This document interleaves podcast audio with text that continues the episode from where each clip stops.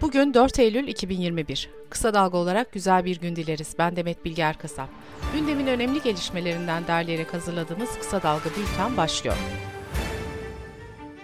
10 Ekim Ankara katliamı ile ilgili davanın Ankara 4. Ağır Ceza Mahkemesi'ndeki 12. duruşmasında Muhammed Kurt tanık olarak ifade verdi.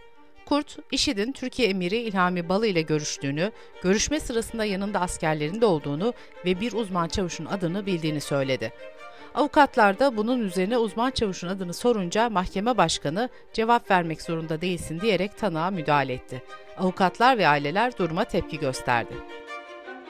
Yargıtay Cumhuriyet Başsavcılığı sanık avukatlarının itirazı üzerine 1700 klasörden oluşan 28 Şubat dava dosyasını Ankara 5. Ağır Ceza Mahkemesi'nden istedi.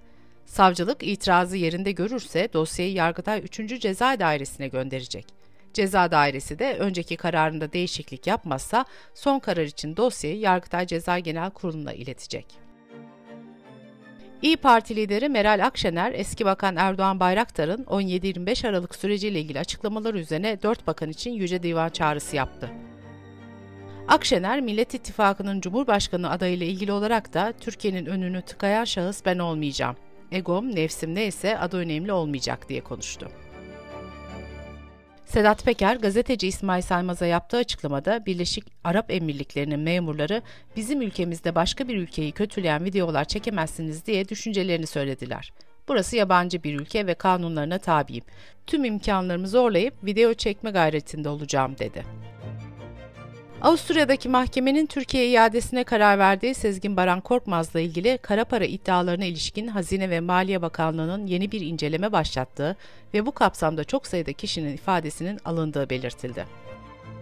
AKP sosyal medya düzenlemesiyle ilgili süreci hızlandırdı. Sosyal Medya Başkanlığı kurulacağı, yalan haberlerden sadece paylaşımı yapanın değil, sosyal medya platformlarında sorumlu tutulacağı belirtildi.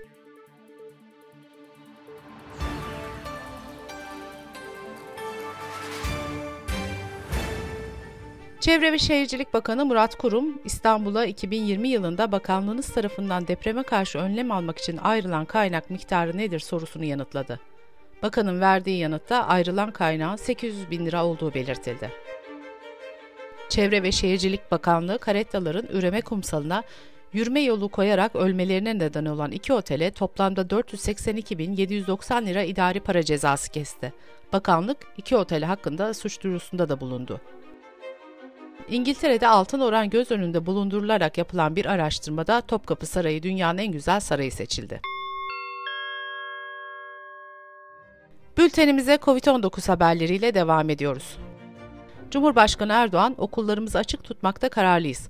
Okullarımızı tam zamanlı olarak açık tutarak öğretim yılını tamamlayacağız dedi. Sağlık Bakanı Fahrettin Koca'nın verdiği bilgilere göre aktif vakaların %81'i tam aşı olmayanlar.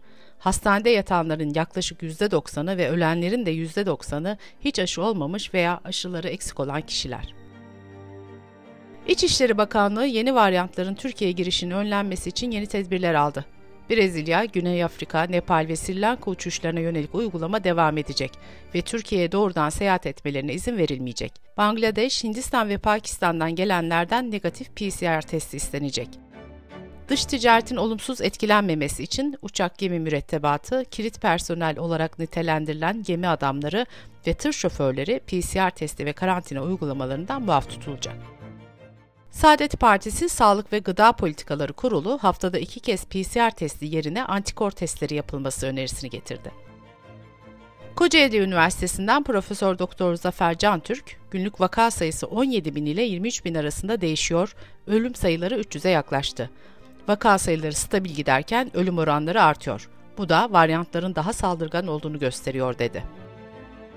Haritada nüfusu oranla en fazla vaka görülen kent olan Rize'de normal servisler COVID-19 yoğun bakım ünitesine dönüştürüldü. Bunlara ek olarak yeni bir COVID-19 ünitesi de açıldı. Halk sağlığı uzmanı Profesör Doktor Ahmet Saltık, geçen hafta İzmir'de hastaların %30'unda yeni bir varyant saptandı. Bunu Sağlık Bakanlığı saptayamadı dedi. İstanbul'da en fazla aşılama %85 ile Kadıköy'de, en az aşılama ise %61 ile Sultanbeyli'de yapıldı. İstanbul İl Sağlık Müdürü Profesör Doktor Kemal Memişoğlu, hedef nüfusta çift doz aşılanmanın %60'lara ulaştığını söyledi. Kolombiya'da sağlık yetkilileri Mu varyantının egemen varyant haline geldiğini açıkladı. Mu'nun ülkede günde 700 kişinin yaşamını yitirdiği 3. dalgadan sorumlu olduğu belirtiliyor. Sırada ekonomi haberleri var. Enflasyon Ağustos'ta aylık %1.12, yıllık %19.25 arttı. Enflasyon %19 olan politika faizinin üzerine çıkmış oldu. Ağustos'ta gıda fiyatları bir önceki yıla göre %29 arttı. Yıllık gıda enflasyonunda 2019 Nisan ayından bu yana en yüksek artış görüldü. Yurt içi üretici fiyat endeksi Ağustos'ta bir önceki yılın aynı dönemine göre %45.52 arttı. Enflasyon Araştırma Grubu da Ağustos ayı enflasyon rakamlarını açıkladı. Gruba göre Ocak-Ağustos 2021 dönemi enflasyon oranı %30.39 olarak gerçekleşti. BOTAŞ, 1 Eylül'den itibaren geçerli olmak üzere sanayide ve elektrik üretiminde kullanılan doğalgaz fiyatına %14.99 oranında zam yaptı. Otomobil ve hafif araç pazarı Ağustos ayında %5 azaldı. Otomobillerde yapılan matrah düzenlemesiyle bazı modellerde fiyat düşse de bu durumun satışlara büyük bir etkisi olmadı. CHP Genel Başkanı Kemal Kılıçdaroğlu, Türkiye'de son 7 yılda kiracıların sayısının %25 civarında arttığını söyledi. Kira ücretleri korkunç seviyede diyen Kılıçdaroğlu, kira meselesinin iktidar değişimiyle çözülebileceğini belirtti. Dış politika ve dünyadan gelişmelerle devam ediyoruz. Taliban sözcüsü Mücahit, en önemli partnerinin Çin olduğunu, Türkiye ve Katar'ın da Kabil Havalimanı için çalıştığını açıkladı. Mücahit, kadınların hükümette asistan olarak çalışabileceğini söyledi. Avrupa Konseyi İnsan Hakları Komiseri Mijatovic, Osman Kavala'nın tutukluk halinin her ay uzatılması konusunda bir açıklama yaptı. Mijatovic, Türkiye insan haklarını ve hukuk devleti ilkelerini hiçe sayıyor ifadesini kullandı. Tropikal Ayda fırtınası sebebiyle kuvvetli sağanak yağış ve su baskınlarının yaşandığı 6 ABD eyaletinde en az 45 kişi hayatını kaybetti. ABD Başkanı Joe Biden, sel felaketi için iklim krizinin burada olduğunun kanıtıdır yorumunu yaptı. Demokratik Kongo Cumhuriyeti'nde büyük bir elmas madeninde yaşanan zehirli sızıntı 12 kişinin hayatını kaybetmesine, 4500 kişinin de hastalanmasına neden oldu. Bültenimizi kısa dalgadan bir öneriyle bitiriyoruz. İlham verisinde Melis Tufur, Doktor Işıkhan Güler'le Kanal İstanbul projesine kıyı ve liman mühendisliği perspektifinden bakıyor. Kısa Dalga.net adresimizden ve podcast platformlarından dinleyebilirsiniz. Gözünüz kulağınız bizde olsun. Kısa Dalga Medya.